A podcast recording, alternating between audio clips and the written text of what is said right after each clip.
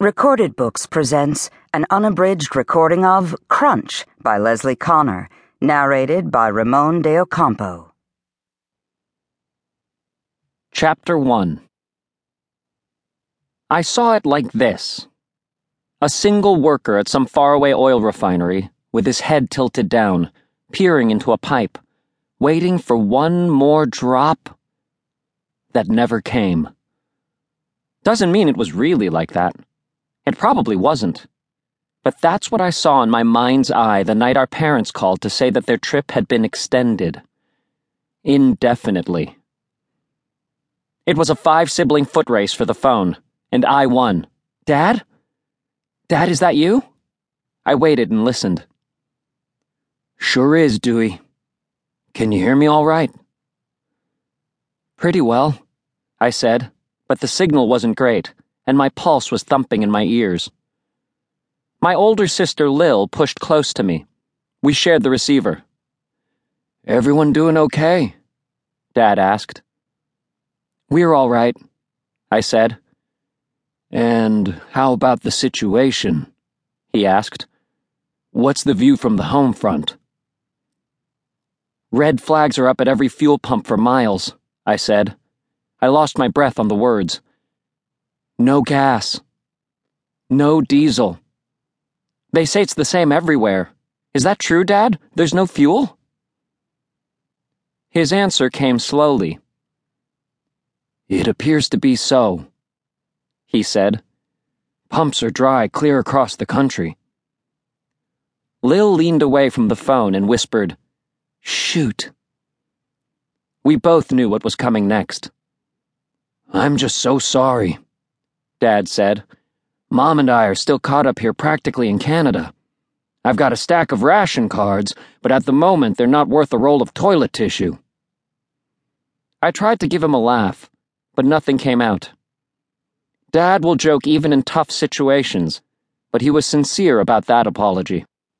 They had thought twice about having Mom go. But this was the anniversary trip, number 20. None of us had wanted them to miss it. Dad's main job is making deliveries all up and down the coast of New England. He drives an 18 foot box truck with a roll up rear door. He can maneuver it in and out of all the nooks and crannies in the seashore towns. He's an independent, makes up his own route and schedule. Each July, Mom rides with him for a few days to celebrate their wedding anniversary. It's not a fancy trip. I sometimes think of it as the week that Mom goes to work with Dad. But Mom loves the scenery, and she says that it's only right that she support Dad in his lifelong search for the best basket of fish and chips in New England. It used to be they'd get someone to stay with us kids, but this year, Lil was 18, I was 14, and Vince was 13. Angus and Eva, our twins, were only five. But to Mom, that meant they were no longer babies. With all of us Marriss kids being the embodiment of responsibility. Lil came up with that one. It was decided that we could manage on our own. And we could. And we were.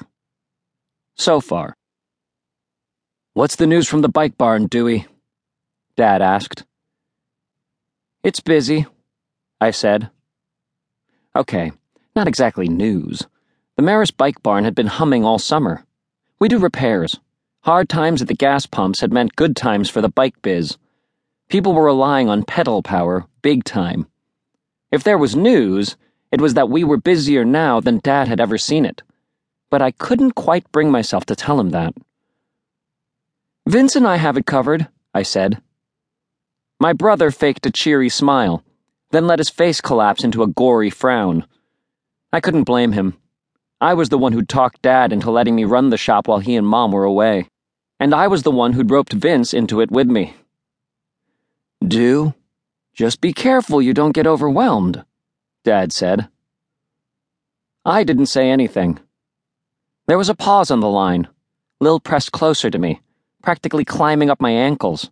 I shuffled sideways. Dad went on. Now, Lil's class starts tomorrow. She should still go. That's paramount. No reason you guys can't make that work, especially with Angus and Eva in C camp all morning.